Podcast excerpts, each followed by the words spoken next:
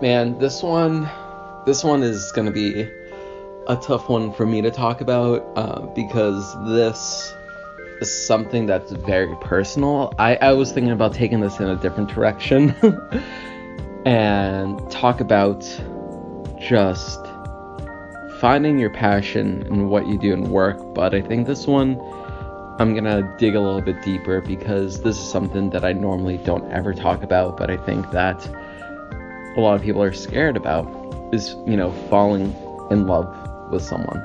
Um, a couple years ago, I was dating someone. We broke up. And, you know, in relationships, you take time. You guys probably don't talk to each other for a while or ever.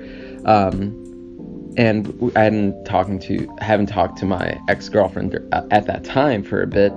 Um, then I found out that she was diagnosed with leukemia. Um, fortunately, she, you know, lost the battle, but fortunately at the same time, she stopped suffering.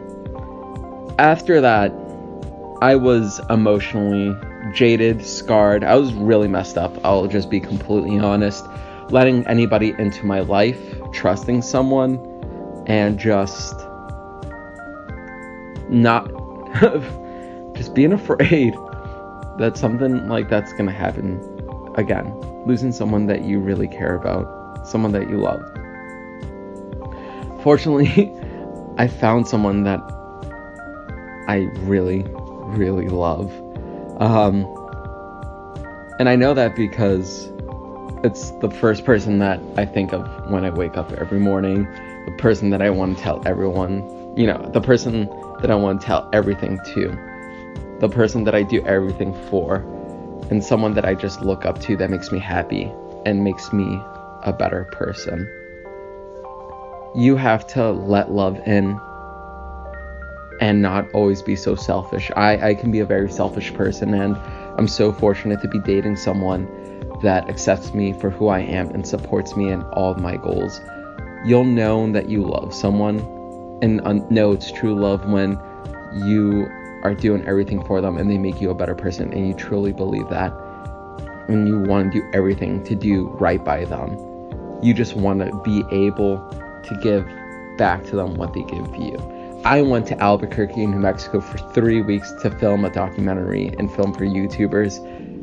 My girlfriend she supported me through all that.